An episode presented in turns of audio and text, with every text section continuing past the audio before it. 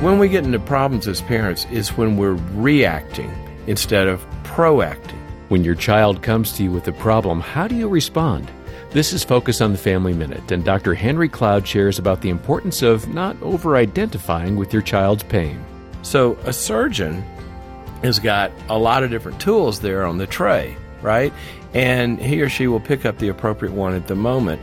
When we're reacting, we're not choosing what we're going to do there. And so it's very important. The first boundary with kids is the boundary where the parent realizes I'm separate from them and whatever they're going through at the moment.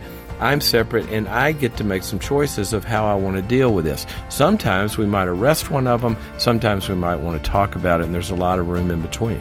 With a little planning and creativity, you can respond exactly the way your child needs. More parenting tips from Dr. Henry Cloud at FamilyMinute.org.